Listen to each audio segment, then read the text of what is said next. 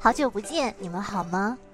这一期的山顶洞人其实早在一个多月前就录好了，迟迟没有发布，当然 是因为我的不靠谱了。不过今天剪辑的时候，发现上天原来早就提醒过我，我这种做事的步调和安排一定会推迟发布。因为上节目的是单枪匹马做游戏艺术很多年的冯梦波老师，而跟我一起采访他的是我的好朋友，游戏设计师叶子涛。他们在整个对话中都不断的 Q 做游戏是多么耗时耗力的事情，特别是一个人、两个人一起做的游戏。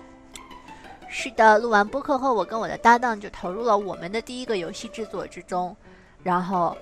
就再也没有活过来。以前呢，我是偷懒专家，我总是能在死线前找点时间打打游戏啊，看看闲书，然后还能把工作完成，挺骄傲的哈。但是现在做了自己的老板，则极尽压榨之能事，连我打游戏的时候都在逼问我自己，要好好研究啊，为什么？女神异闻录的 UI 做的这么好，新手指南的 VOA 是怎么触发的那么及时的？哦，对了，我游戏搭档也是山顶洞人第四期的嘉宾关子维，他是一个 更能逼自己的处女座老板。我们是在二零二零年用开源软件做游戏，我们有办公室，有一群有才华、有热情的小伙伴，随时愿意帮助我们。然而，冯梦波老师做游戏的年代，这一切都不存在，就连互联网都没有那么互联。但他从视频软件开始，硬是一步一步由魔改走到自主研发，今天又开始研究 VR 是怎么回事儿。这样一个硬核的玩家，也是设计师，由于他的起点又高又早，就刚好见证了九十年代以来游戏跟艺术两个行业中的各种技术风潮。我们非常有幸在这一期请他来讲故事，但同时我有点害怕自己的知识储备不够，所以也邀请了游戏设计师播客落日间的制作人叶子涛一起车轮战冯老师。有趣的是呢，我们形散而神聚的谈话，回头看总是在谈两个看似不搭嘎的行业，一个是艺术，一个是游戏。从冯老师的对照视角，我们看到了他们俩之间的各种碰撞与隔离。话不多说了，我们开始吧。哦哦，对了，因为一不小心我又聊了快两个钟头，所以这期节目分为上下两集，请配合您的时间酌情服用吧。呃，大家好，欢迎收听今天的山顶洞人。就是经常听这个播客的朋友，可能知道。我特别爱打游戏，然后这个播客也请过一些游戏设计师来这里分享自己的创作心得啊，还有自己平时喜欢玩什么。然后今天来了一个特别重要的老师，就是冯梦波老师，他是中国最早用游戏作为媒介来做艺术的艺术家。然后自从关注了冯老师之后，发现他的身份特别的复杂，因为他对什么都感兴趣，而且对什么都精通，所以今天特别。开心能请他来到这个播客。大家好，这里是叶子涛的落日间播客呃栏目。然后这是一档由游戏设计师来谈论一些和游戏有关无关事物的一个播客。然后上次呢，上次我就做了一期关于游戏艺术的和那个艺术展的这样一期。然后其中有一位我特别提到的艺术家就是冯梦波老师。那没想到刚好有这样一个机会能够请到冯木波老师和我一起来聊。然后同同在一起的还有就是另外一个特别有趣的播客山顶洞人的。洞主就是杨静，我们两个一起的原因就是，首先我们都特别喜欢冯老师，另外就是我们都害怕自己知识储备不够，所以两个人一起搭着，感觉心里不太虚。对我们车轮战一下应该会好一点。嗯，可能大家知道冯老师是因为看展览或者是看，冯老师最近接受挺多媒体访问访问的，然后也有很多演讲。然后我自己其实是先看到冯老师作品之后才去研究这个人的。然后我当时看到的时候是在德国读书，旁边很近的一个城市有一个博物馆，就是 ZKM 做技术艺术的，它有一个游戏常设展览。我这是第一次见到游戏常设展览，然后在里面就看到了马里奥版本的红军长征，然后就特特别感兴趣。嗯，当时我们班有一个博士生同学，他在研究所有跟样板戏有关系的流行文化产品，就包括徐克的电影啊，然后一些朋克乐队都是找智取威虎山这个。现在叫 IP 了，对吧？肯定也就找到了冯老师，然后因为冯老师当时好像也在柏林做一个跟文革有关的展览，对，然后就就就这样，因为脸皮厚，最后还去北京冯老师家拜访了冯老师。之前是在就是浩美术馆嘛，然后他们最近有个新展，就是那个美丽新世界，当时就是呃，看到之后就其实他们展里有就是他们三个人的联展嘛，但是其实我觉得就冯老师他做东西会，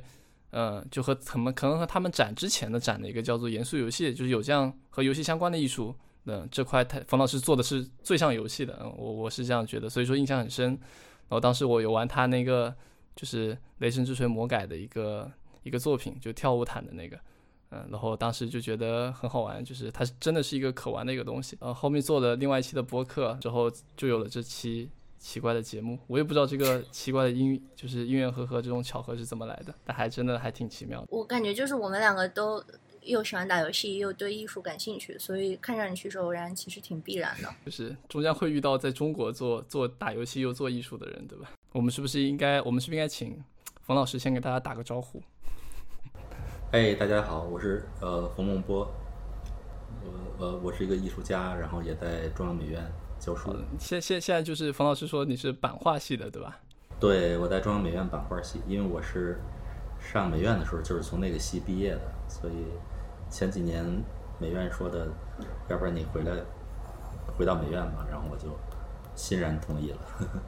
挺开心的，又又又回到了美院。这样，所以就我就顺理成章的还是去版画。那您就是教版画吗？呃，其实我不教版画，我主持的这个第六工作室，就是我管它叫媒体考古工作室。这样，都是教一些我自己喜欢的东西，比如说街机。然后我那个教室里头摆了两台街机，然后让学生们玩。然后我会告诉他们，这个街机你应该从什么地方开始玩，因为大家其实都没怎么玩过街机。现在的年轻一代，其实我也没玩过。我因为以前小的时候非常宅，都是玩什么红白机啊，或者是玩那个那个世嘉那个 Sega Mega，都是玩这种东西，就是不去游戏厅的。所以后来大概十年十多年以前吧，十年以前，然后后来那个有卖街机的了啊，有卖街机的，然后后来我就我就买了，买了一台、两台、三台、四台、四台街机在家里，这样就可以去玩我小时候从来没有在街机厅玩过的那些东西，重新回顾一遍，所以我觉得挺挺有意思的。所以我就到了这个版画这个这个第六工作室，然后我就要求就是系里边出钱买两台街机放在那儿，跟我家里这是一样的，带着学生，然后从最早的差不多八十年代末的街机开始玩起，一直玩到对这个差不多一二十年的街机的历史都在那个里边啊，模拟器。那你玩你买的这个街机，它就是原版的，还是是现在复刻的？呃，它其实是山寨的，嗯，最后一代街机其实是液晶的那种，然后它是正经在日本上市的那种，然后后来就是因为它加工厂在在广东，然后后来其实这个街机就是没有几年，然后就是整个日本也都没有了，啊，然后后来但是这个整个这个钣金呢，这个这一套东西可能都在中国，啊，所以就是他们就接着又生产了一批，我觉得算是山寨的。那会儿我前些年去了一趟，呃，那个那个 Coachella 音乐节，就是在加州的那个，然后在那儿没事儿，边上有一个酒店，里头摆了大概不止一百台街机了，都是一片一片的那种，就是完全没人玩，都全都开着，没有人。可见这东西是一个完全过时的东西。我有个好朋友跟你是同年出生的，他是个美国人，他跟我说他们小时候玩街机就是在酒吧里面。呃，对他这个这这个。街机其实，在后来在中国的这个流行的街机也全是日本的，就是美式的街机，其实在中国就没有怎么流行过。嗯，因为以前在中国，大家用电脑都是都是什么政府机关啊、大公司啊或者什么这些地方，个人有电脑其实都是从我是九三年买的电脑，算早的。那那会儿电脑里头能够玩的游戏几乎就没什么了，而且我是用苹果，你想那里头就更没什么游戏了。对，然后后来。那个 Doom 出来以后，然后我们就玩会儿 Doom。那会儿是用那个用 PC 来玩 Doom，那差不多九九五年九五年左右玩 Doom。哦，就是它刚出来的时候你玩到了。刚出来就玩，然后还有 Quick Quick 的第一代，Quick 一，Quick 二，然后一直玩到 Quick 三。Doom 因为特别小，Doom 就就几兆吧哈，就那么那么小的东西，所以就是就是不知道从谁那拿的这个，后来就装了一个朋友的 PC。玩会儿，然后我觉得这东西真好，我就因为这个买了一个 PC，都是单机游戏，都是自己玩。因为那会儿也没有什么联网，你知道联网在中国还是一个比较晚的事儿，联网到差不多到九九五九六年才联网的。我也是中国算是最早上网的人，就是不是在学校啊，就在机构就在家里边上网就就。你怎么什么都赶上？我们就是就是爱玩嘛，而且就是肯肯在这上面花钱啊，肯在这上折腾。当时上网是非常麻烦的事，因为家里不给装，只能只有公司才能装，而且是外企的，所以就跑到一个朋友的外企那儿，跑到他那儿去，经常跑到他那儿去上网。我就是，比如说那个上刚才提那个在柏林的文革展，我去看了之后，就只有你的作品让我特别有共鸣，因为我觉得它是一个我熟悉的语言环境或者熟悉的美剧语言讲的事情，然后对你感兴趣，我我就感觉，就是你很多游戏里面也会说文革，但是那个视野比较像。就是一个小孩的视角，有点像我爸妈回忆的那样，感觉都在玩儿。其实我觉得刚刚杨静她聊到说你小的时候，因为因为因为因为他说你是就是文革那年出生的是吗？大概对，六六年，嗯，对。然后我当时看那个一个 Vision 上你的采访，你也是会在回忆你小的时候就是在床上点头的这样一个行为，会把你会把它当做一个游戏，摇摇头，对对摇 摇摇头这样一个行为。嗯，对对对，我因为我就小时候就就那个无聊嘛，因为我从一出生一个多月就给送到这个叫博尔室，就是住在那地方。博尔室就是你每天你你家里边儿你妈妈在那儿上班，然后中间午休的时候出来给你喂奶，然后再回去接着上班。晚上她下班儿她回家还得照顾我哥，啊，那中间没人看着你吗？就是有阿姨啊，就有有一些小孩儿们都躺在那木头床上，就就这样。然后到到晚上都会这样子是吧？对对对，然后到晚上他们爸爸妈妈就回家了，然后呢，我就在那儿一人在那儿躺着呗。然后后来就一直到上幼儿园，上幼儿园大概是几岁啊？三岁几岁？然后一直上到六七岁，等于我在在六七岁以前一直都是住在，就是晚上都是住在那个幼儿园里边就是就是就是除了星期天，平常都是住在幼儿园。很这么小就开始在嗯外面住，不是，所以我从小从那以后我就再也不在外边待着了。我整个大学四年都是在家里边住，然后后来也就是就是对独立生活。我最讨厌集体生活，可能有童年种下的这童些年阴影奇怪的阴影。有对，所以我对这种这种被迫的，就是就是跟大家在一起，非常的腻歪，讨厌这个事儿。而且我觉得没有自己的空间，没有自己的时间，是非常痛苦。哎，冯老师小时候会喜欢和小伙伴玩游戏吗？呃，我喜欢玩的，他们都不喜欢，所以我跟大家不太能玩得到一块儿去。嗯，比如说他们都喜欢在，他们喜欢在街上跑，嗯，就是包括我哥哥还有周围我的同学们，都是一到放学以后就在就在马路上跑，然后跟小伙伴们一起跑，一起折腾。我就不行，我只要一一从学校一回到家，我就一人在屋里待着，嗯，看书、画画什么，因为那会儿没什么别的可玩的嘛，就是干这些事儿，所以就沉浸在一个自己的一个世界里。我感觉你对你自己小时候事情都记忆特别深刻。，你要看了我画那连环画，你就知道了，你们都非常真实，每一个角落、每一个什么东西都很准确。对，所以我有我有特别多的时间，就是一个人去去待着。这样的话，你跟别人的交往肯定就变得比较少了。对我从小是比较喜欢文学、电影、戏剧这些东西都喜欢，所以就是脑袋老在脑子里头去编这些东西。比如说你要让我上学的路上坐公车，每天得从家去学校，在中学的时候啊，后来包括上美校什么的，都要一个小时倒车啊什么的。我就背着书包站在那儿，然后那个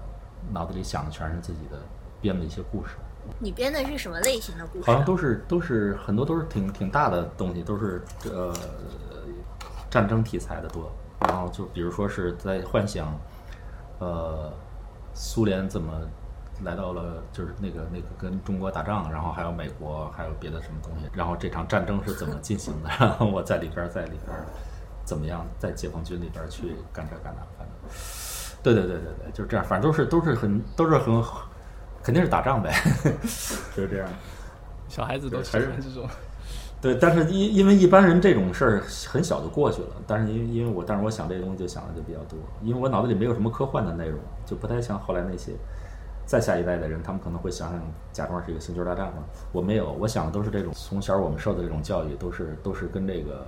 这个整个世界格局和这个战争有关的，你懂？哎，那当当时你说九三年你开始接触电脑和网络的时候，就是因为你嗯形容你这这一直十几年来，你一直是就是起床开机，然后再关机睡觉嘛，那它是不是一个比较怎么说呢，比较自闭的一个状态？其实那段时间恰恰不自闭，就是，呃，我大学毕业以后呢，然后九一年大学毕业嘛，然后九三年去威尼斯双年展，然后后来回来以后有有钱嘛，有钱了以后，然后就想还是一直因为我一直都喜欢电脑这个这个概念好多年了，然后后来有终于有机会能够自己弄一个电脑，弄一个电脑以后，但是因为周围没有人玩电脑，然后什么资源都没有，所以你你就每天就得必须得完全扎进去，自己去钻研，包括包括合成器什么的，这我也周围也不认识音乐家，也没有人玩这个电子音乐，所以对就就很怎么说，反正很辛苦，就是每天就是就是扑在这个这个里边。但是呢，那段时间也正是中国的当代艺术就是刚刚进入到这个国际视野，从九三年可以开始算，嗯，所以那个展览特别多，然后呢，所以我也是到处去参加展览啊，然后跟艺术圈的关系也很紧密，这样，差不多到了九六九六九七以后，可能后来我的那个因为电脑的那个工作量就越来越大了，这样我就完全没有时间去跟他们一块儿玩了。他们是谁啊？就是艺术圈的这些艺术圈吧，这些朋友，嗯，哦哦，以前我也经常出去吃吃喝喝，嗯，后来也不不出去了。哎，那你你你，因为你刚才那样说，我会觉得你一直没有把自己完全当做是艺术圈圈的人，因为你你在和我聊的时候，你也有提到说，你一直觉得做可能做当代艺术最好是一个圈外人的身份去做嘛。肯定的，什么事儿只要是一有一一作为一个一个主要生活，然后尤其是这件事，同时要是你一个谋生手段的话，就会觉得特别没意思。那肯定是这样。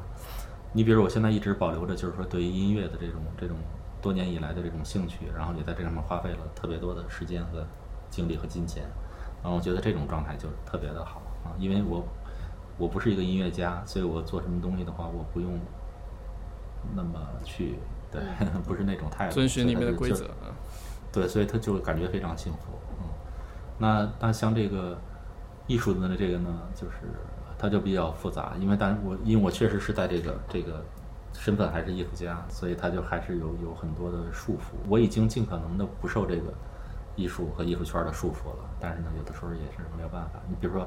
它的展示的渠道啊等等各方面，它还是一个在一个所谓的艺术，尤其是当代艺术的这样一个范围之内。就我们之前刚好在聊这个问题，我跟叶子涛，因为我们俩说你的游戏就是那种玩家会想玩，比如说我看一个展示版本，我就觉得不满足。我知道，比如你设计了十二关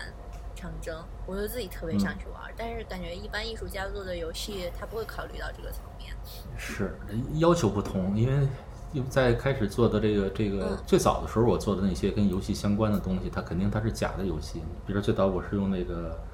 呃 Macromedia、那会儿那个软件叫 Direct 那个嗯 Director、啊那个软件，它就是一个互动软件嘛，所以你想它能做什么游戏？所以那个里头做的那个《智取威虎山》也好，什么也好，那种游戏都是一种假的。对，其实是我在里边做了好多手脚，它其实是 QuickTime。是 QuickTime 呢，然后在中间做了好多的那个 Q，嗯，做了好多 Q 点，然后再做热区，所以鼠标过去会变，然后你打的时候它那些东西会跟随等等，但它其实都是不是真的游戏。那会儿没办法，因为没有能做游戏。到后来，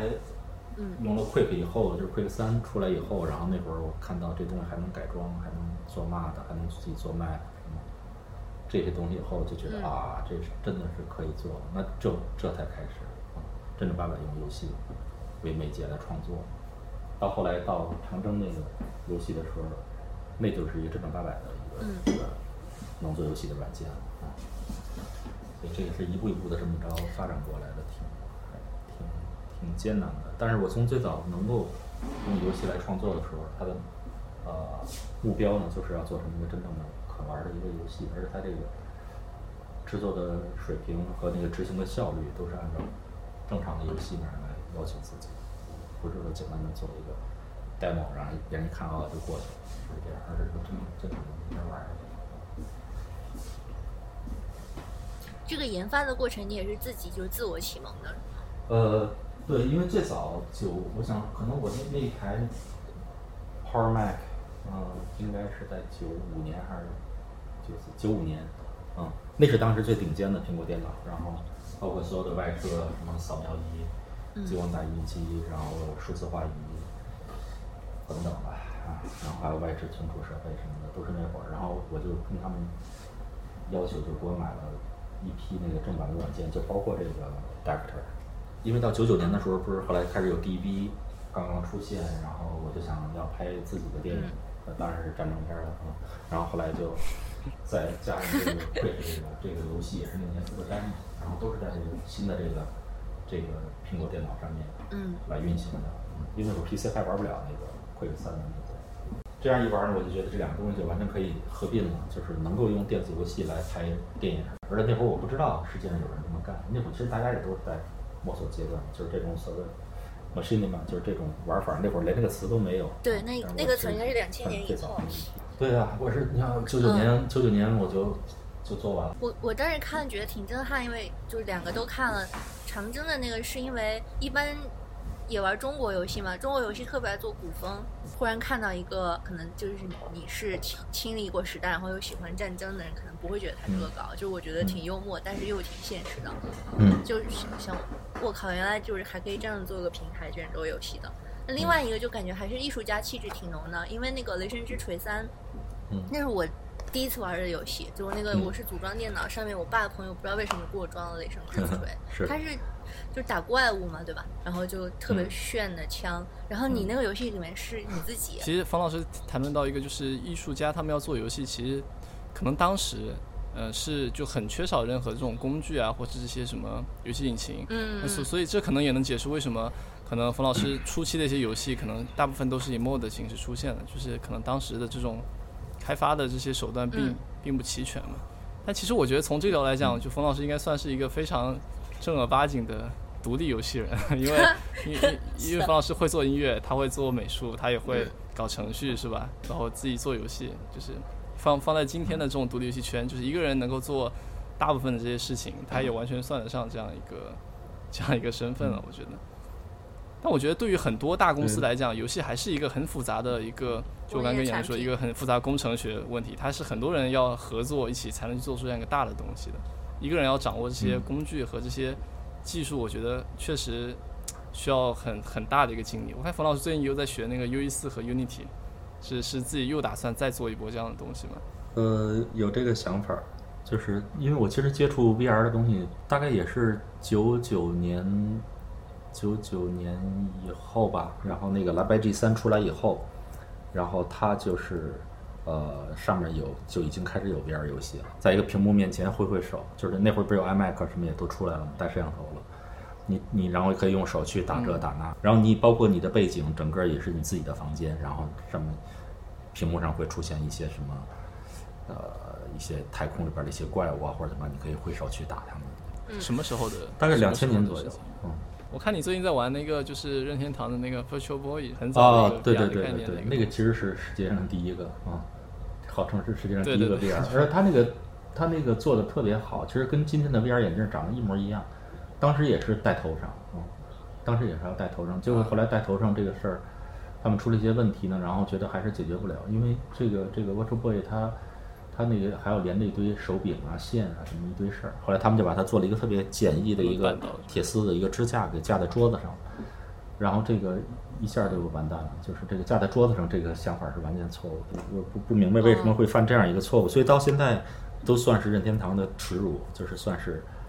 因为那个那个那个设计师叫什么我忘了，他死了以后，他有一个墓碑，那墓碑上他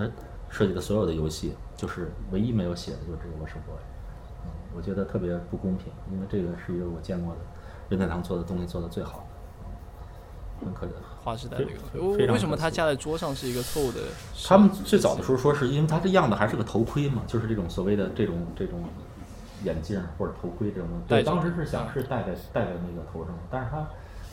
我不知道，就是人体工学方面做的稍微的差了一些，嗯，确实是有点戴不了。他们可能当时也没有想到怎么样在头上作为十字带，把它戴戴在头上，就嗯可能还是 就不知道为什么最后一步没做好。然后后来就就是临时做的那个架子，那个架子特别别扭，你要用过你就知道，你得趴在那个桌子上，然后你你的眼把头放进去是吧？对，它你你你你完全你得自己支撑着自己的这个头跟那东西靠在一起，这是不可能的，因为那东西很轻，你你稍微一顶着就往前跑，然后这这反正是嗯特别别，但是它的立体感是非常真实的双眼视觉的。你刚才提这些缺陷，其实现在普遍的 VR 设备也还都有。VR 设备这个这个，因为我是今年才买这个这个 Vive 嘛，因为我知道前几代的这个东西戴上以后都非常难受，嗯，就是这个这个 Vive 呢，我现在戴了就是这个差不多戴了有俩礼拜了吧，然后也觉得还是有有挺不容易的，就是戴上还是很辛苦，这东西并不是能够能能戴一天的东西，会慢慢会好的，主要是太重，一个是重，再一个是太太太热啊，戴上因为它本身这东西还是很发热。Holo Holo 比较好，Hololens 比较好，戴上相对来说还比较舒服，但缺点是那个视野，然后视野有点小，再一个就是它有那种所谓的那种彩虹效应，就是你你如果眼睛看的位置不对的话，它那颜色会一会儿发红一会儿发绿的那种。对，但是这这些东西都能解决，我觉得。反正我当时加了冯老师的微信，然后就看他隔三差五、隔个两天就说：“一下是吧哎，你看我我买了一个什么什么什么东西。”然后我一查，嗯然后在网上卖个两三万，然后然后第二天，哎，我就买了一个新的动捕服，反正就是高科技的东西都在那儿。对对对。现在挺幸福的，现在可在以直播带货，这个直播带货非 这货带不动，对对对。直播带货只能带一百块钱以下还行。这个哎，现在有个人搞个小黑书，因为以前我甭管这么多年，甭管是玩什么东西，都是自己花钱啊，就是真是实在是败家子儿，把钱都花在这上了。然后后来结果现在呢，学校那边他现在有这种科研项目，所以我就申请了一个科研项目，就学校就给批了。嗯，有了批了以后，这个就是我的这个课题就是关于 AR 跟 VR，嗯，在这个艺术艺艺术啊和教学啊等这方面的 应用吧，研究。结果学校对我特别好，嗯，所以就把这个批了以后呢，让我现在就真的可以放开手脚的，然后去去研究这些新的东西了。自己玩真玩不起，这太贵了。哇，你们俩好幸福啊！一个有学院，一个在大公司。大公司都没这么好条件，好吧？大公司也不是我们再去再再再用的。然后我去你们公司，觉得那些设备还挺好。呃，他但但他肯定不是就是让我们去用去体验的嘛，很多还是要要有这种 业务上的一些需求，而且只会针对一些比较大的项目。我感觉，因为我和那些有些中国的他们就是嗯中传的一些游戏专业的同学嘛，他们其实应该都没有像冯老师这样比较齐全的一套这种先进的设备。呃，就是因为刚才提到那个艺术家，他就是要学很多东西嘛。那冯老师，你好像在各个地方上都有点你的技能树，不知道我我从小对学习就有兴趣，然后再一个就是说，你像我从九三年就开始要玩电脑，然后玩合成器，然后后来又又弄游戏的这些事儿或者怎么样的，每个东西都要学的东西都是太多太多了，嗯，太多了，所以就养成了这样一种每天都要学习的这样一个习惯。可我我可以说我每天都在学，几乎是这样，就是每天都会比昨天好像是多学了一点点儿什么什么东西。不学的话会有罪恶感。没有没有没有，就是因为我好奇，我的好奇心好奇心特别重，所以就是有什么东西的话不懂的我就要去看一眼。那现在也方便，因为有网络以后这些东西都非常方便，嗯，所以你立刻就能够找到一个一点点线索，然后这点点线索又会发散开，然后。所以我的兴趣为什么这么广呢？就是它，它就就 就是在这样的一个时代，才能够满足这样一个人的这种这种好奇心和饥渴。求求知欲，对对，所以他这这个这方面，我觉得是特别这个时代最有意思的一点。以前你想学个东西，可实在是太难了，你上图书馆哪有那么多的书啊？其实我特别好奇冯老师怎么和音乐，就是因为我在网上搜冯老师相关的东西，一半是就是嗯对。一些 life 啊，或是一些嗯。做音乐的东西，嗯。是怎么和音乐？因为大家也知道，就是您和彭磊关系也很好嘛，对。可，能我们家里头多少有一点音乐的这种传统，嗯，因为我妈妈以前就是大概五几年的时候，就是考上了中央音乐学院声乐系，嗯，民族声乐，那会儿还在那会儿音乐学院还不在北京，还在天津，所以我家里边实在，嗯，对，中央音乐学院你知道吗？最早是从中央美院分出去的。不知道哎，嗯，中央美院有两个系，一个叫音乐系，一个叫工艺美术系，后来都分出去了。工艺系，工艺系分出去就是中央工艺美术学院，然后音乐系分出去就是中央音乐学院，这样。所以你跟你妈还是校友。对，后来，但是我但是我妈呢，后来她考上以后呢，然后但是家里边后头还有好几个弟弟妹妹，然后都家里比较穷，后来说的你不要去了，你你上班吧，这样你可以挣钱。帮着养活这个弟弟妹妹，嗯这样，所以他后来就哭了一鼻子，他就没有去，没去。没有去，嗯，而且他终身的一个遗憾。他后来就是一个一个职员，电话局的一个职员。但是后来呢，他的妹妹，他的妹妹后来也是非常喜欢音乐，就是考上了中央音乐学院。哎，如果你母亲是这样，她会不会对你啊、玩儿这些事情就会比较宽容和鼓励？我不知道，他即即使没有这个，可能也会也会鼓励的，因为我妈妈那人特别特别好，嗯，对，五十年代过来的人，其实很多人对于文艺是有一种情结的，嗯，所以他们觉得这个文艺是一个还是一个好事儿，所以就是我从小就会更多的就是听很多的唱片，然后什么看演出啊或者什么的，这个在我们家属于一个常态啊、所以这个我从小接触这个东西就接触比较多，所以后来有条件以后，嗯，然后后来我就一直在保留这个买唱片的这个习惯，一直到现在，嗯，然后爱听音乐，所以有机会买到自己的合成器，然后再来学习的话，对，然后就所以就一直保持了这个对对于音乐，尤其是电子音乐这方面的一个、一个兴趣，这块你也你你也是全都自学，的，完全自学。我觉得有意思是你刚刚说，可能有过一个对立是科学跟艺术，但到这个年代又要全都合在一起了。不知道在中国好像还没有没有做到这样。你因为你我不知道你对理科那边的学生了解的是不是多？有的时候你要是看到一些他们的一些疗法的话，他们对这个艺术什么这东西，其实很多人是嗤之以鼻的，就是觉得这个，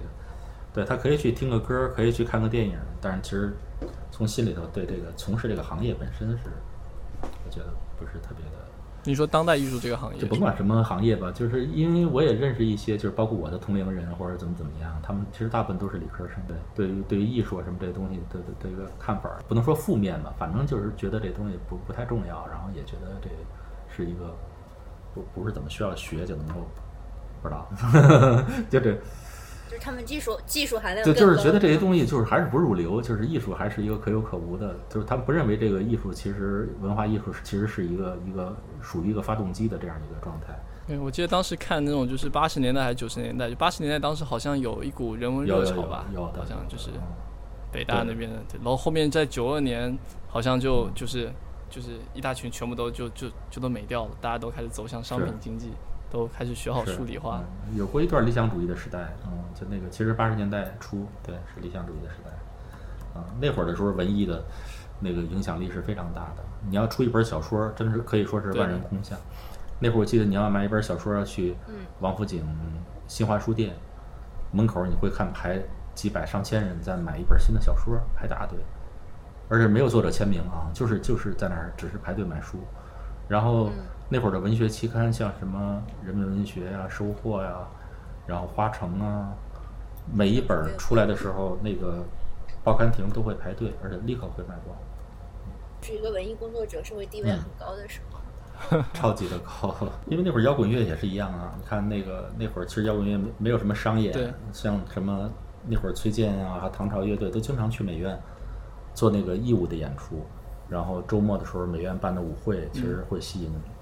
北京的很多的青年学生，然后来玩儿。哎，那那你现在会怀念那个时代？那非常怀念。那八十年代是中国，我觉得就是八九十年代是中国最美好的那个那个年代，嗯，真的特别好，彻底的商品化。之前我觉得那段时间真的是特别美好，以后也不会有。你看，你最重要的作品都是之后的时代出现的。嗯。但其实它的积累它的它的积累还是就是从这个嗯七八十年代的这个这个积累是主要的，我的主要的一个一个来源。呃，其实你要你要是看我的作品的话，它里边不光是有那个那个怀旧的那个成分，里头也有一些啊，嗯，就是包括幻想或者说是胡思乱想的这种东西也挺多的，它不太受时代的这种局限。嗯嗯我们现在固有的一个历史观，艺术的或者是科技，它是线性的。嗯你总觉得这些东西是八零年以后、九零年以后、两千嗯年以后才有的，但是其实不是，对吧？你看你的作品，就可能某个具体的技术手段和媒体是后来出现的，但是里面在时间观念上的间隔没有那么大，感觉是浑然一体的。因为这个艺术啊，我我为什么觉得这个这个艺术圈，尤其是当代艺术圈没意思，就在这儿，因为它是一个特别有算计的这样的一个一个行业啊、嗯。其实其实现在每个行业都一样，嗯，就是什么事儿都是想的清清楚楚的，然后知道这东西它会产生什么样的一个效果，然后呢就从做的时候就是就是这样做的。嗯，所以不管是从立意还是从执行阶段，都是这样，所以没有也没有什么惊喜，然后也都按部就班的这样做，所以它都不好玩嘛，嗯，我自己的作品的出发点，它都是从我我的这个这个对于这个技术设备的这个兴趣，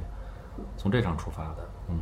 然后当我研究这些技术设备的时候呢，然后我的研究的方向并不是它在艺术里边的应用，而是说是它在它自己的那个领域里边的那个应用。比如说，在我研究摄影机的时候，我是是看它在电影里边怎么用的啊，而不是看它在艺术艺术摄影里边怎么用的。包括电子游戏的时候，我只看这个在电子游戏里边儿，嗯啊，这个这个电子游戏产业和它这方面是怎么怎么样发展的，音乐也是如此，啊，所以这个，嗯，我觉得它这个出发点就不同，嗯，出发点就不同，所以我没有那种别人说好吧，我要给你做一个 VR 的作品或者怎么怎么样，我没我没这想法。你要那么一弄的话，你肯定就还是从一个艺术家的角度出发了。我们刚刚就是跟您连线之前也在说，就是说你的作品跟大部分游戏艺术不太一样，是他们选择了游戏的媒体或者游戏这件事情或者游戏的一些元素。不管这些你有没有选择在某一个作品上，但你选择了游戏的语言。如果有一个艺术的语言，有一个艺术呃游戏的语言的话，我感觉你选择的是游戏的语言。就我自己看看到过的游戏做做游戏艺术作品，大部分是很难玩的，或者它是没什不是以么可玩玩儿。为目的的。对它，它就是让你在里面走嘛，就是从可能从这种赛博空间或者从一个虚它的一个虚拟性出发做的一些这种，就把它当做一个手段，或者真的是当做一个容器，你放点东西。但但是确实有些，比如说冯老师这样的东西，它确实是可以玩的。但那像真的快打，甚至他的一招一式，他都是做精来的嘛，他他他是只只就真的实打实去做的，就不像是可能是你就是做个表现或者做个概念，然后就已经结束了。但我好奇是另外一个，就是如果有一个假装它有一个两极，右边是当代艺术或者艺术，左边是游戏，这那你会觉得就想把自己的游戏像一个游戏产品一样普及化吗？就我真的就比如说我自己就挺想玩长征的，嗯但是我除了去美术馆，我不会找到这样，或者我特有钱我收藏了、这两个之外，我就没有别的接近它的途途是径。你还可以叫冯老师偷偷发给你。是是，那是这样的，就是因为别人也问我说，你为什么不把这个商业化呢？就是这个长征和这个包括真人快打什么的，我说这个一个很大的一个问题就是这个盗版的东西太多了啊。你这样一弄的话，这个这个这个版权你弄不过来，然后这官司你也打不了。哎，还有另外一点就是，我和杨静，我和杨静有聊过，就是，就比如说我去做一个电电子游戏，它它如果被当做一个艺术作品的话，那那它是不是，比如说我在网上，我就不能通过一些分发平台去，去去，比如说去卖它，或者说是我就我就不能帮它变成一个人人都可以有的东西会不会。因为现在很多的艺术品，就是就是那那这样，因为人如果人人都可以拿到这个拷贝，那那那那艺术家他收那他们收藏什么呢？哦。就是就是用艺术圈子来讲，那那些收藏家他们收藏什么？收藏确实是有一种这种排他性的，嗯，就是说你你好吧，说说我向你买了一个东西，花了一万美元，然后别人可以一分不花，可以从网上随便下载，这好像是有一点儿问题啊、因为这样的话就没有人收藏你的东西了，嗯，当然像你比如像我的所有的 video 的作品，然后在 YouTube 那个我那个频道上都有，而且它放那个清晰度是跟那个卖的清晰度其实是一样的，啊、啊完全高清的，嗯一样的，一样的，没有没有没有，就是很多作品，包括那个我说那 Q three，就是我拍那第一个 Machinima，那个片子在 YouTube 上看的，嗯跟那个收藏家手里的是一样的，然后还有好几个，别人一听想退款。对对对，，当然就是唯一不同就是收藏家手里头有一个证书，有个编号，就这个作品有多少份儿，这个是独一无二的，嗯。别人看你只能在 YouTube 上看，但是这个美术馆却可以说我有一个这个作品，拷贝，对，嗯，是是这么一个我。感觉电子艺术品的收藏就是挺嗯复杂的。对，数字艺术的收藏就是这个样子，其实是说说来说去就是个签字一个证书的事儿啊。但当然，大部分人呢都不敢往网上放东西。你比如杨福东的东西，你不可能在网上看到一个完整版的。嗯，他们就是这种画廊的这种这种经营的方法呢，就是还是比较比较传统。嗯，其实从我的角度来说，我认为无所谓。你可以在网上放一个高清的没关系，只要不签字就没事儿。现在国内反我知道有一个公司，它就是比如说借助微信这个平台，它做一个在线艺术电啊。我知道，我认识他，嗯，我认识。嗯，对，那种也也可以，但是其实我觉得这这看的人那，肯定是看的人多好啊、这是一定的。我感觉会不会艺术家本身会心虚，因为他会忽然在一个特别大的开放的市场上跟各种各样的商业产品竞争。那是一定的，因为很多艺术品，我觉得水平跟商业的那个那个完全没法比啊、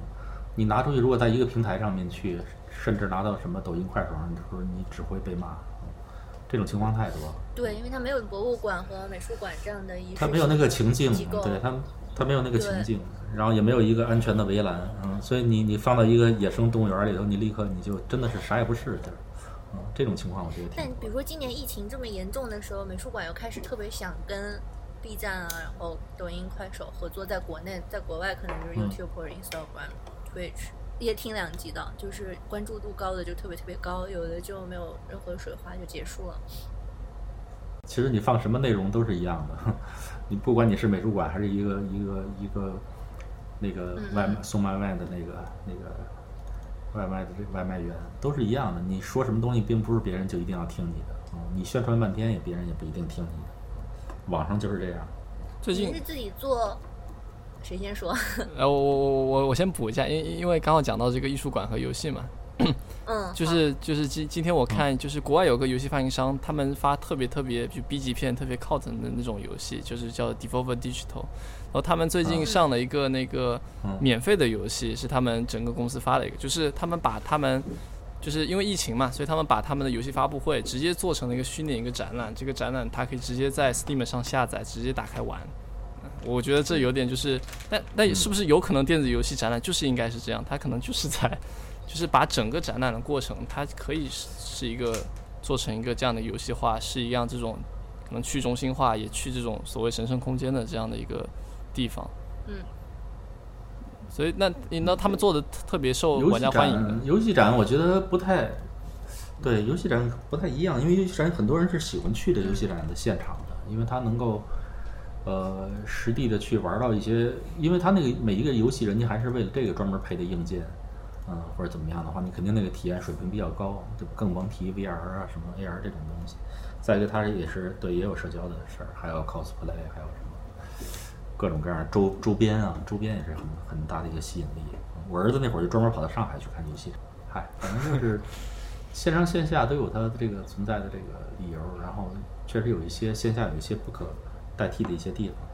你比如说像我那个那个我们正在上海那个展览哈、我那几个作品如果说在线上展的话，那东西还真没法儿，那体验还真是没没法儿没法儿弄。嗯比如像这个真人快打，你没有那个 Holo 这种展示方法的话，那有什么意思？嗯，只是在屏幕上玩儿，肯定就差太远了。还有那个卡拉 OK 那也是一样，嗯，那东西你在网上怎么玩儿啊？嗯，它就完全失去了哎这个。我也去也，去不了。是那个还会展到十月份。我刚才听杨静有说过，您就您说过一句话叫“策展已经走到尽头了”，是有这样的一个表述嘛？要不杨静解解解释一下？呃呃，就是我在我忘了是你告诉我还是在一个访问上读到的，就是说作为当代艺术的策展，这应该还是嗯疫情前说的，就是已经有一点点啊、是是穷途是，末路了。可以这么说，我觉得可以这么说。策展这个这个，其实其实历史并不久远，到现在也是如此吧。好像策展的那个那个那个重要性，有的时候被过分的夸大了。对，但是实际上你要是对这个嗯艺术圈儿有所了解的话，你会注意到，就是说有不少艺术家那个策展其实只是挂个名儿，其实艺术家自己就是自己就是这个策展人，对，是这样，他只是没有站出来而已。嗯，我觉得这个其实挺真实的。有的时候是出于面子，有时候是出于商业的考虑，有的时候是怎么怎么样啊，然后就觉得必须得有一个策展人，要不然多没面子呀啊，或者是怎么样。但其实有的时候就是，对对，当啊，然是吗？当然，当然，当然。但是有的时候确实是，尤其是个展艺术家，基本上自己其实就是就是策展人。包括你说策展包括哪方面嘛？主题好，OK，主题就是这艺术家自己给了。然后有的时候文章文章，反正我自己的文章基本都是我自己自己能写对的文章然后还有就是对，然后还有就是这个展览的这个整个的布置，嗯，然后还有后续宣传的一些接受的采访等等。其实这艺术家一直都干了，嗯。啊，因为我自己做过一两次，我还觉得策展是个特别吃力不讨好的事情，就是千头万绪全都要把它对跑，到。群群展还是需要一个策展人的，嗯，但是个展很多策展人其实那个那个是一个名头，嗯，经常是这样。但也许是因为我展的一部分东西真的是电子游戏，然后对方是个设计师嗯或者公司，啊，然后他其实对在艺术这方面他没有什么需求，就是他很开心有另外一个渠道大家能认识他，但是如果没有，也完全不影响他。不太明白这些产业，然后包括电子游戏也好，或者一些时装，或者是一些什么品牌也好，老没事老弄个艺术展，这是什么毛病？我到现在也不明白。这个你自己好好的，你就有你自己的渠道，你在你自己的渠道里边，然后去推广宣传就挺好。为什么要往艺术里凑呢？这个并不高级。我可能，对我对我我我觉得就就这实在不理解。打个比方，比如腾讯，它去年呃前年做过在央美，就在央美，就是中央美术学院做过一个叫做功能游戏大展，基本上当时把很多腾讯能够和文化沾边的东西都都都都放上去了。那我觉得可能外界看艺术是一个还是很高，因为其实当代艺术当代艺术圈可能营造出来一个比较有点封闭的一个环境嘛，大家可能不知道里面发生什么，大家也不明白，但是大家就觉得好像很厉害，对逼格很高，大家大家有钱的人可能下班就去约约约一下走一圈，那那我们可能可能很多产产业人觉得说哦。因为其实对产业链来讲，很多人就都认为游戏是不是艺术，这个是一件需要证明，或者它是一件很纠结的一个一一个事情。所以说这个事情它就变成了一件，但是可能从您您这角度来看，当代艺术圈又是一个就很没意思，或它本身也是一个一个产业，大家都跑来搅和在一起，就是。因为我觉得当代艺术如果是当代艺术就是一个产业，这有什么可不承认的？对，是这样的。就好，你说电影是不是一产业？这不是废话吗？电影肯定是一个产业。电影是不是艺术？电影是艺术，这还需要证明吗？我想的是，可能有个区别是，不管它是呃，当代艺术是不是一个产业，它会给你一个作家的身份，哪怕不是他一个人干的。但是，比如说非常工业化的这个艺术，呃，游戏啊或者电影里面，导演另说，但大家会觉得这是一个集体作品。然后有一些游戏设计师，尤其是独立游戏设计师，喜欢参加艺术性展览，就是他特别希望自己这个作者的身份被认可。我觉得或许有这样的，而且有的时候就是用艺术的策展方式测游戏是有好处的。比如说你做一个游戏，我我是说商业一些的游戏，你可能自己迭代了好多次，在你完成之前，但那个迭代被迭掉的想法不在于它不好，可能就是难以实现，还有其他的原因。如果你做个研究型的设计展览，你把这些都放出来，我觉得还挺有意思的。就是对从业者或者对所有搞设计的人，但但其实讲真，就是行业内的很多所谓和游戏沾边、和艺术沾边的这些游戏的要素啊，都是一些就是皮上的东西。比如说，你就你就这个皮肤去和另一个东西合作，这样搞搞一个比较有设计感的皮肤，他觉得他就在做文化，在做艺术，就是。很多还是在表面上，嗯，做一些这种工作。这个我感觉中国的情况跟国外还有一些不同，就是中国的游戏界需要有社会责任这一层背书，不管学术还是艺术，就功能性游戏这些东西，他能改特搞得特别无私，对，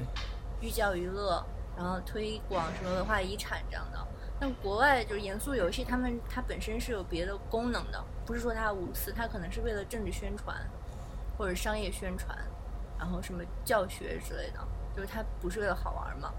但感觉这个在中国就挺国情的。还还有一个澳大利亚人跟我说，他特别想把，想说是不是对央美特别不尊重？他想把央美的那个展览，就是原汁原味搬到澳大利亚去展一次。就不是想让你看到这个游戏是什么，是想让你看到在中国游戏是什么。但我觉得其实比较奇怪的一点是我我观察一些国外的一些独立游戏创作者，他们好像和艺术非常近，就是。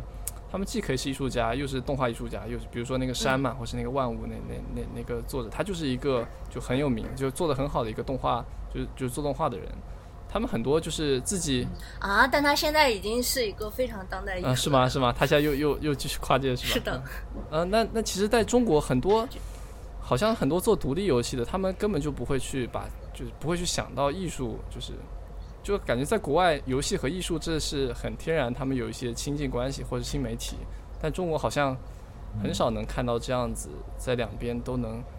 比较吃得开，或是把这两个东西没分割的那么开的这样一种观点吧。可能是不是中国的当代艺术可能发展不够成成熟，或者说他的创作没有到非常就是成熟的一个环境下面？我觉得可能跟这个教育背景有关系。嗯嗯。老外的教育呢，比较重视这个艺术跟人文的这方面，嗯，所以他们从小就是对这种这种这方面比较强。中国的孩子能够去做点游戏，然后会点编程或者什么的这些，还是那句话，基本上可能还是理科的学生为主。所以就是他们这个这个文艺方面的这个这方面你你想想咱们这边的学校，你高中你怎么过来的，是吧？都是整天就是在那个教室里头应试教育，然后再上大学那几年，所以他这方面可能是相对来说薄弱一些，嗯，所以脑子里头不会往这个所谓的当代艺术这方面去想。我觉得这其实倒是一个好事儿。国外国外那些游戏艺术，包括那会儿去 ZKM 或者再去别的地方看的这种所谓的游戏艺术的这种展览的时候，很多那东西也都是也都是老玉能解的那种那种很很浅的东西，我觉得，嗯，就是这种把这个艺术往这个艺把这个游戏往艺术上靠，靠的那几个点也都是闭着眼都能想出来，其实也没什么太大的。刚好你在吗，叶子涛，我想问一下，就是你业内人士，就是观察，就在中国做游戏的主力军的人，你给他画的画像是怎么样的？就是独立游戏行业有一批人，他们是想做游戏的，就他们可能，呃，我比如说我见过很多很多，真的很多，就是很多清华计算机系的学生出国去学游戏设计，然后，嗯，然后再回国的，然后但但是但是真正加入游戏行业、互联网行业的很多，可能是可能是冲着高薪或是冲着这个职业前景去的，就可能他们，嗯、比如说网易他招人，他大部分都会招九八五二幺幺的学生，那甚甚至说你没有玩过游戏也没关系，那为什么？因为你可能因为你他们习惯的努力嘛，习惯的勤奋，可能进去他们好用，嗯，这这对他们可以学，他们就就去就就就直接去学就好了。嗯但但是，所以其实很多游戏从业者可能是觉得说游戏这行业它很火，它它是，然后并且第二个就是他他赚的钱也多，他还比较有意思，不像一些可能。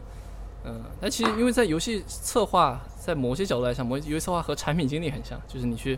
做个你你去做个嗯游戏，某种意义上你其实和去做其他互联网产品是类似的，所以其实很多就是一些互联网的从业者。那你做游戏开发的人，他们可能是从小喜欢玩游戏的人，但他们可能就是就比如说我认识一些人，他们就是说我想做，我我小时候玩的很多游戏，我想做出那给这样带给大家带来快乐的，对，像什么什么像像一个是像什么什么游戏，就是给大家带来快乐游戏。但是，一般如果他们呃有这样的想法进入游戏行业，通常他们很容易被劝退，因为他们可能做着做着就觉得我在做的东西并不像我小时候做的那样东西啊，就我做的产品，嗯它它它它真的好玩吗？就是，所以我觉得它还是一个被就很多资本去投进去，然后嗯，然后使得这里面很多东西就是产生了很大的一个变形的这样一个产业吧。我也不知道它和当代艺术产业哪哪哪个比较糟糕。听了都挺倒霉的。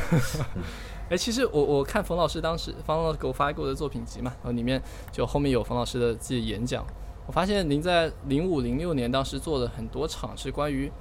游戏和新媒体艺术的，嗯，要不就是游戏作为艺术的这样一个演讲。那当时刚好是当时刚好是社会对游戏污名化很重的一个时候，那然后国家又发布什么游戏机禁令，就是外国游戏机你都不能在国内就是出出出正版，就只知道前段时间可能才慢慢变松。那就当当时老师是怎么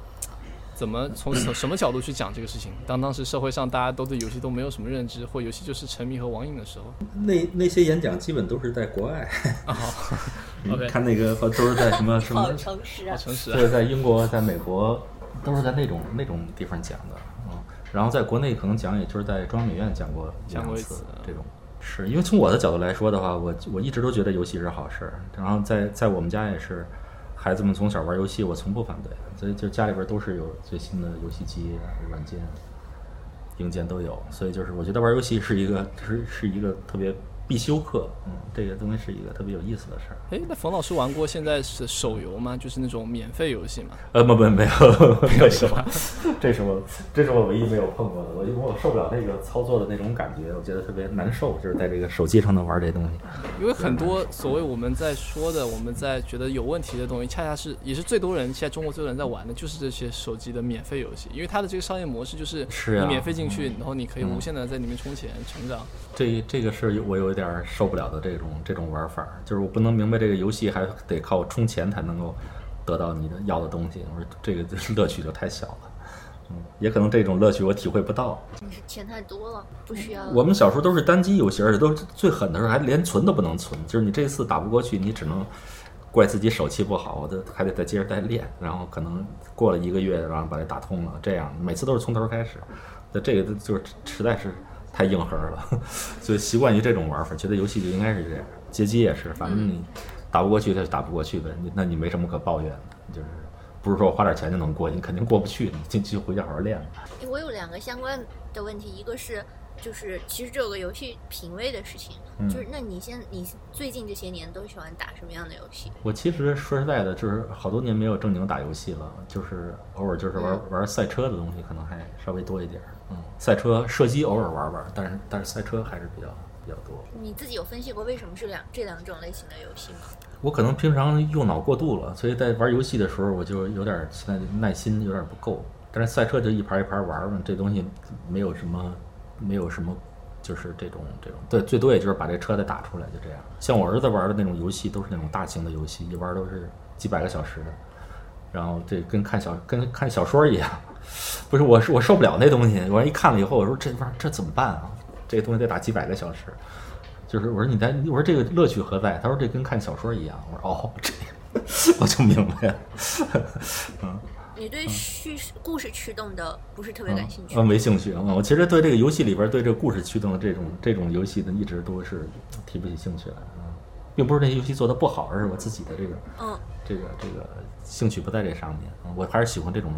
比较动作性强的东西。因为因为其其实有有设计师会认为故事对于游戏只是一个可有可无的一个皮而已，就是其实就是会有这样的游戏师这其实其实不是，我觉得我觉得不是，我觉得现在年轻一代，像我儿子他们这一代，正正经看漫画，然后动画，